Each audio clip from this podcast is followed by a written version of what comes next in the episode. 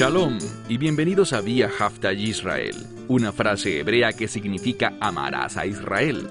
Esperamos que se queden con nosotros durante los próximos 30 minutos, ya que nuestro maestro, el Dr. Baruch, nos compartirá una enseñanza expositiva de la Biblia. El Dr. Baruch es profesor titular del Instituto Sera Abraham, con sede en Israel. Aunque todos los cursos en el instituto se imparten en hebreo, el Dr. Baruch se complace en compartir esta enseñanza en inglés con doblaje al español. Para más información, visítenos en amarazaisrael.org o descargue nuestra aplicación móvil Mi Estudio Bíblico. Aquí está Baruch y la lección de hoy. Cuando una persona tiene objetivos incorrectos, su manera de pensar será incorrecta. Eso significa que no serán capaces de entender adecuadamente la revelación de Dios. Se encontrarán con cosas en la escritura, pero no podrán percibirlas correctamente. Entonces te pregunto, ¿te has trazado objetivos correctos en tu vida?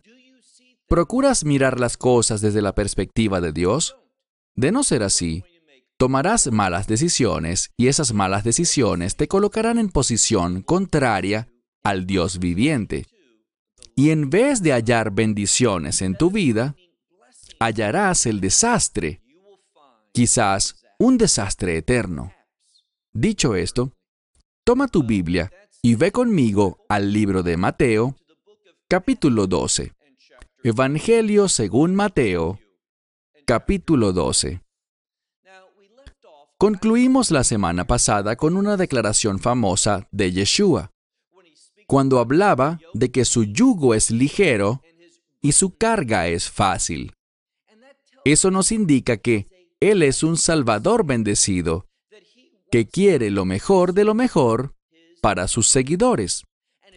Y si nos sometemos a Él y seguimos la guía de su palabra, el liderazgo de su espíritu, descubriremos al final lo cual no significa que no atravesaremos tiempos difíciles, pero, al final, descubriremos lo que es bueno. Un concepto muy importante en la escritura es que algo que es bueno, muy bueno, es la palabra bíblica menujá, que significa descanso. Y cuando hablamos sobre el descanso, no solo nos referimos al descanso físico como tomar una siesta, o dormir en un sillón, relajarnos y cosas por el estilo. Estamos hablando del concepto bíblico del descanso, y eso significa estar en el lugar correcto, tener el contexto y la mentalidad correctas, entender los hechos del modo correcto, con el fin de que puedas recibir las bendiciones de Dios, las instrucciones de Dios, el poder de Dios y puedas hacer lo que es correcto. Hemos visto en las escrituras que hay una relación entre la palabra menujá, descanso, y el séptimo día en hebreo, el sábado, también llamado Shabbat. Y vemos algo que lo primero que ocurrió bíblicamente cuando leemos el Génesis, después de que Dios creó al ser humano, Recuerden que la escritura dice que Él los creó, varón y hembra creó al ser humano, y lo primero que esta pareja hizo fue disfrutar el sábado. Y eso nos dice algo. El Shabbat no es un premio por seis días de trabajo. Así es como con mucha frecuencia se considera, pero el séptimo día, el Shabbat, cuando lo aplicamos correctamente en nuestras vidas, se convierte en una fuente de preparación. Es muy importante que Dios haya creado a la humanidad en el sexto día. Tradicionalmente se piensa, y la Biblia lo confirma, que fue la parte final de su creación. Y entonces la humanidad, junto con Dios, disfrutaron el séptimo día. Esa comunión con Dios preparó a la humanidad para el futuro. Entonces, vemos bíblicamente, de acuerdo con el libro de Génesis, que el ser humano empezó con el sábado y eso lo preparó para el resto de la semana. En otras palabras, experimentar correctamente el Shabbat es una preparación, una preparación necesaria con el fin de ver las cosas correctamente, ser receptores de la provisión de Dios para poder vivir una vida fructífera y agradable para Él. Eso nos hace preguntarnos, ¿es eso realmente algo que nos interesa? ¿Vivir una vida fructífera y agradable ante Dios? En Mateo 12 vamos a encontrar mucho contenido que nos hablará sobre cómo tener una perspectiva correcta. Lean conmigo Mateo 12, verso 1. Leemos aquí. En ese tiempo, Yeshua fue, y esto es interesante, por lo que lo traduciré en el orden exacto de las palabras. Leemos que Yeshua fue, y luego tenemos en los sábados, y está en plural. ¿Por qué el término sábado o Shabbat está en plural? Esta es la razón porque vemos algo que no es una excepción a la regla. Vemos algo que de hecho es la norma o la regla. No es algo solo para ese Shabbat en particular, sino para cada sábado. Nos está enseñando un principio, un principio que debería ser correctamente comprendido para entender el significado de la revelación de la verdad con respecto al Shabbat al séptimo día. En ese tiempo, Yeshua fue en los sábados por los sembradíos y sus discípulos tuvieron hambre. Entonces, ellos tuvieron hambre, pero no nos señala aquí que Él tuviera hambre. Una de las razones cuando entendemos las reglas para enseñar e interpretar correctamente la palabra de Dios, vemos que esta escritura nos muestra una dicotomía. Está marcando la diferencia entre Yeshua y sus discípulos. Lo está elevando a él como siempre debería ser elevado. Los discípulos tenían hambre. Sigue leyendo. Mitad del verso 1. Y empezaron a arrancar las espigas, es decir, lo que contenía el grano estas espigas de grano y comieron. Recuerden, la escritura es muy clara. Se nos ha dicho que es el séptimo día. Están pasando con Yeshua por un sembradío y tenían hambre, por lo que hicieron algo. Tomaron las espigas, lo que contiene el grano, y removieron el grano y comieron. Pero recuerden algo, todo esto está ocurriendo en el día sábado. Y eso es importante porque la pregunta que harán es esta. ¿Están transgrediendo el sábado? ¿Es esto lo que debemos concluir? Debemos tener cuidado, porque el Mesías, él tenía un objetivo distinto en este pasaje. Verás, Jesús, lo que a él le preocupa es la comprensión correcta de lo que el Shabbat debería producir en nuestra vida. Déjame decirlo de nuevo. Él está preocupado por asegurarse de que el sábado, lo que enseña el sábado, lo que nos imparte, nos brinde una mentalidad correcta, un contexto correcto para discernir las cosas correctamente, desde un punto de vista de Shabbat entendamos algo más que quizás pueda ser una nueva revelación para ti. Y es lo siguiente.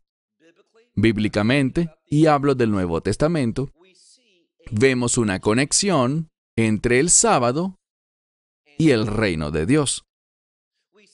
Vemos muchas veces, por ejemplo, en Lucas 14, cuando enseña sobre el reino de Dios, lo hace a la luz de la observancia del sábado. Esto es bastante común en el judaísmo, en el que el reino de Dios es llamado el gran Shabbat. Entonces lo vemos tradicional y bíblicamente. Y debemos entender que hay una conexión entre el Shabbat y el reino. Cuando tenemos un entendimiento correcto del séptimo día, eso nos dará una perspectiva correcta, un entendimiento de reino. Y cuando tenemos un entendimiento de reino, como vamos a ver, la misericordia, preocuparse por las necesidades de otros, estará en el centro de nuestra forma de pensar. Una vez más, ellos empezaron a arrancar las espigas de trigo y a comer. Verso 2. Pero los fariseos, pero los fariseos viendo, ellos estaban siendo testigos de esto. Le dijeron a él, es decir, específicamente a Yeshua. Le dijeron a él, he aquí, que tus discípulos están haciendo lo que no es legal hacer en Shabbat, en el séptimo día. Ahora vemos el nacimiento de un nuevo conflicto. Noten la respuesta de nuestro Señor y Salvador. Noten cómo Yeshua respondió a esto. Versículo 3. Pero Él les respondió, y no lo dijo de mala manera o con enojo. No les contestó bruscamente, ni los regañó. Simplemente respondió. Quiso comunicarles una verdad.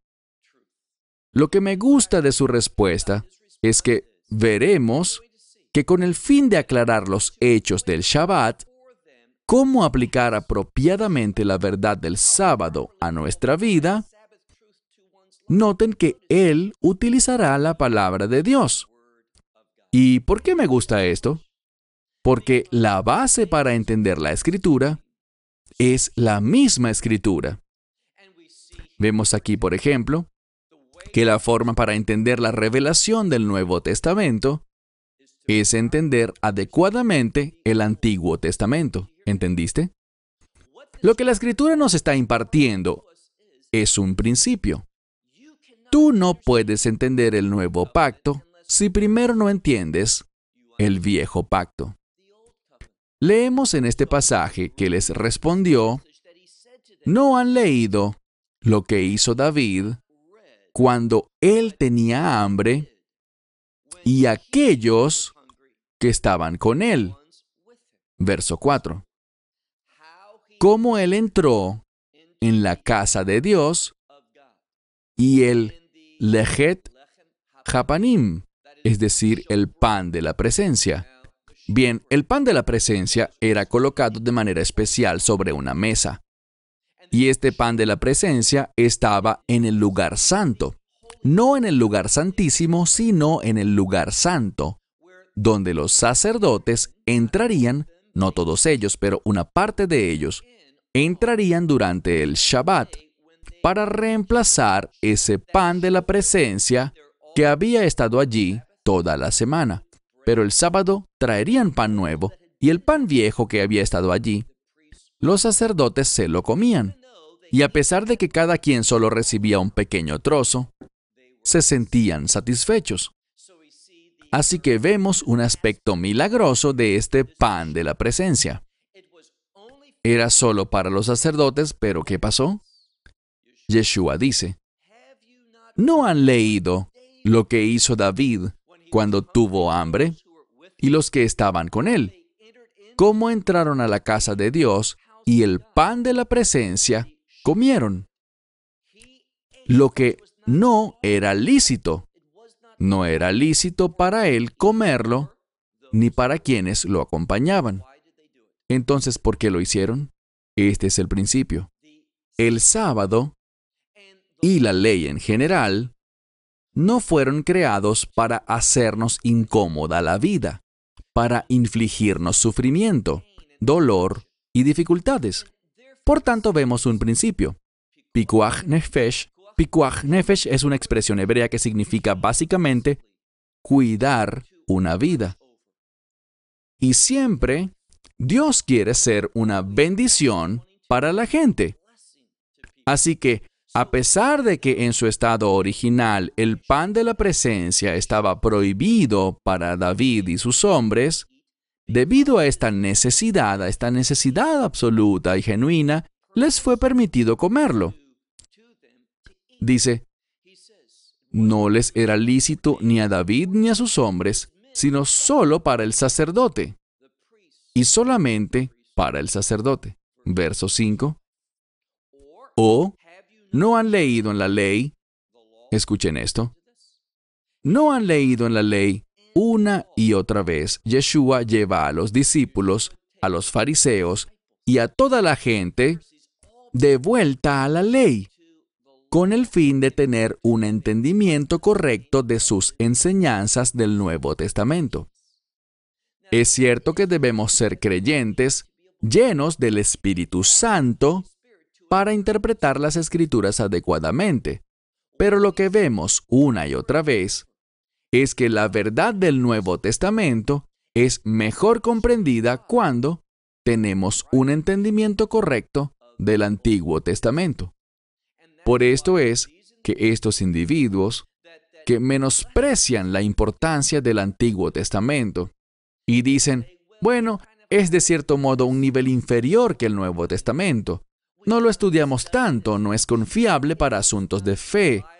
Siempre debemos centrarnos en Cristo y permitir que nuestra fe en el Mesías nos haga ver las cosas espiritualmente y simbólicamente diferentes y no entender literalmente el texto. Esa es una falsa enseñanza. Es incorrecto. De nuevo, verso 5 dice, no han leído en la Torá que en los sábados, otra vez lo leemos en plural, que en los Shabbats, que los sacerdotes en el templo profanan el sábado. ¿Qué quiere decir esto? Bien, los sacerdotes deben cumplir deberes en el Shabbat. Por ejemplo, en números 28, dice que habían ofrendas especiales que eran hechas específicamente en el séptimo día. Otras ofrendas no podían hacerse el séptimo día, solo las ofrendas especiales. Y parte del trabajo de las tareas que hacían los sacerdotes diariamente, incluido el Shabbat, en el templo, eran una violación a la ley del sábado. Pero debido a la importancia del templo, se permitía que las hicieran. ¿Escucharon bien? Debido a la importancia del templo, esto es lo que los intérpretes del judaísmo dicen con respecto a esto que estamos leyendo, sobre el trabajo de los sacerdotes. El templo trajo un estatus diferente. Así que estas cosas que estaba prohibido hacerse fuera del templo, fuera de la presencia física del templo, ahora se podían realizar en el templo. El Mesías simplemente hace la pregunta, ¿no han leído lo que estos sacerdotes hacían? Que profanaban el Shabbat, pero miren al final del verso 5. Pero ellos eran inocentes. Verso 6. Pero les digo a ustedes que uno está aquí que es mayor que el templo. ¿Quién será? ¿Quién es mayor que el templo? Pues es Dios. ¿Y a quién se está refiriendo el Mesías? La respuesta es obvia. Él se refiere a sí mismo. Y por lo tanto, esta es la revelación. Este es un excelente ejemplo en el que el Mesías se revela a sí mismo, proclamando, anunciando su divinidad, que Él es Dios, Dios con nosotros. Si alguien dice que Yeshua no es Dios, está equivocado. Su enseñanza es incorrecta. No debemos escuchar a aquellos que niegan la divinidad del Mesías. Entonces, Él dice, hay uno aquí, es decir, entre ustedes, aquí presente, que es mayor que el templo. Verso 7 dice, pero no saben cuál es, cuál es la intención del Shabbat, dice. No saben qué significa misericordia yo deseo y no sacrificio. Entonces misericordia. Y esta es la clave. Mientras más entiendo la verdad del Shabbat, la verdad del séptimo día, el sábado nos enseña sobre tener una perspectiva divina para la misericordia. Mientras más yo entiendo su relevancia y aplico esa relevancia del sábado a mi vida, mayor será mi capacidad como creyente, como seguidor de Jesucristo, de tener misericordia para con otros, de pensar en sus necesidades y no usar el dogma religioso y las doctrinas para afligirles. Recuerden lo que dijimos. El Mesías enseñó, mi yugo es fácil, mi carga es ligera. Esta es la conexión entre lo que estudiamos la semana pasada y esta semana. Ahora, concluyamos el verso 7. Dice, ¿no saben lo que significa misericordia quiero y no sacrificio? Para que ustedes no condenen o juzguen a aquellos que son inocentes. ¿Quiénes son los inocentes? Los inocentes son efectivamente estos discípulos quienes han hecho justo eso. Tomaron esas espigas y les quitaron el grano para comer. Lo hicieron porque tenían hambre. Y eso es genuinamente una necesidad. Y esto también probablemente habla del rechazo que ellos enfrentaban. Nadie los invitaba en Shabbat, aunque era parte de la tradición invitar a otras personas a tu hogar, bendecirles en compañerismo con comida. Pero nadie lo hacía. Y por tanto ellos actuaban de este modo. Ellos no eran culpables. Los culpables eran aquellos a quienes no les importaban sus necesidades. Recuerden esto porque será algo muy importante. Leamos ahora el verso 8. Porque el Hijo del Hombre es el Señor también del Shabbat. La única manera como podemos entender correctamente cómo aplicar la verdad del sábado a nuestra vida es a través de una relación personal, una relación de nuevo pacto con el Mesías Yeshua. Él es el Señor del sábado. Es a través de Él que verdaderamente los principios del sábado pueden ser seguidos, comprendidos y aceptados para producir lo que le agrade a Él. Mencioné que entender correctamente el sábado producirá misericordia. Causará que las personas se preocupen por los demás. Miren este siguiente pasaje rápidamente. Leemos. Y dejando ese lugar, llegó a la sinagoga de ellos. Esta es una sinagoga de fariseos. Por eso dice que era la sinagoga de ellos y él no aceptaba sus dogmas. Entonces, dejando ese lugar, llegó a la sinagoga que le pertenecía a ellos, y aquí había un hombre que tenía una mano marchita. Piensa en eso. Una mano marchita es una mano que no puede ser usada. Y tener una discapacidad de esta clase ciertamente sería un obstáculo, una dificultad. Y él estaba allí, y sigue leyendo, verso 10, y le preguntaron diciendo, ¿es lícito en los sábados, recuerden, en plural, hablamos sobre un principio general, ¿es lícito en los sábados sanar? ¿Y por qué hicieron esta pregunta? ¿Porque realmente querían saber la verdad? ¿Querían conocer su perspectiva? No, la escritura nos dice que lo preguntaban con el fin de condenarle para poder decir que él era culpable y de ese modo desacreditarlo, porque ellos no querían que la gente lo siguiera. A ellos no les importaba este hombre en lo absoluto. Verso 11.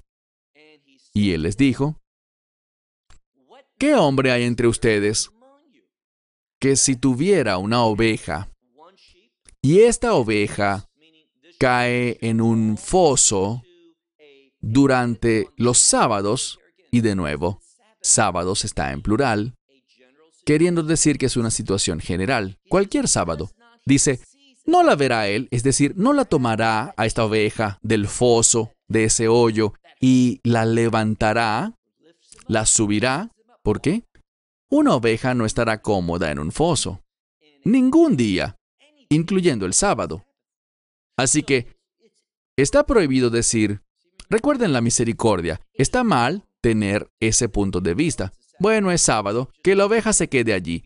aunque esté incómoda, aunque no tenga cerca agua ni pasto para comer.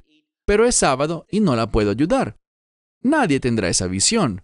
Ellos entendían este concepto de pikuach nefesh, ayudar al que esté necesitado, salvar una vida. Y por tanto, le preguntan una vez más, y este es un principio de la Torah, que ellos no comprenden. Así que, vayamos ahora al verso 12. Por tanto, ¿cuánto valor, es decir, cuánto más vale un hombre que una oveja? Analicen esto del modo correcto. Si uno lo haría por una oveja, ciertamente lo haría por un ser humano. Por tanto, dice, por tanto, los sábados, en los sábados, un principio general, de nuevo en plural, por tanto, es lícito en los sábados el bien, y esto es lo que se enfatiza, el bien hacer. A eso es a lo que un entendimiento correcto del Shabbat nos conduce, a todo lo que es bueno, a todo lo que cumple ese concepto de misericordia para con otros. ¿Significa eso que sin pensarlo haremos cosas que transgredan el Shabbat? No. Pero en situaciones legítimas, y es lo que se nos enseña aquí, ponemos a la persona por encima de la ley del Shabbat porque el sábado fue diseñado para traer descanso. Ese es un resultado positivo. Por tanto, dice, léelo allí. Por tanto, es lícito en los sábados el bien hacer. Luego le dijo al hombre, extiende tu mano. Y él la extendió. Y la mano de este hombre fue restaurada, completa o sana, como la otra. Un gran milagro fue hecho. Alabado sea Dios, pero noten nuestro último verso. Noten cómo respondieron los fariseos. Pero, es decir, en contraste con lo anterior, no reconociendo el poder de Dios ni reconociendo la identidad del Mesías como Señor del sábado. Pero los fariseos, formando consejo, tomaron consejo y aquí está la clave, contra él. Entonces dice, y saliendo, saliendo de allí, habiendo tomado consejo, salieron de ese lugar, quisieron hacer algo. ¿Cómo? De esto se trataba su consejo. ¿Cómo a él podían destruir? El énfasis estaba sobre él, a quien querían destruir. La verdad del sábado nos da una perspectiva correcta para entender la voluntad de Dios, la misericordia de Dios y ser de bendición para otros. Se terminó el tiempo hasta la próxima semana. Dios te bendiga. Shalom desde Israel. Esperamos que te hayas edificado con el mensaje de hoy y lo compartas con otros. Te invitamos a seguir nuestros estudios cada semana por este canal y por el portal de YouTube de Amarás a Israel. También puedes descargar nuestra aplicación móvil gratuita Mi Estudio Bíblico. Finalmente, para obtener más información sobre nosotros, visita nuestra web amarasaisrael.org, donde encontrarás otras conferencias de Baruch en audio, video y texto. Hasta el próximo programa. Que el Señor te bendiga en Yeshua Hamashiach Jesús el Mesías mientras caminas con Él. Shalom desde Israel.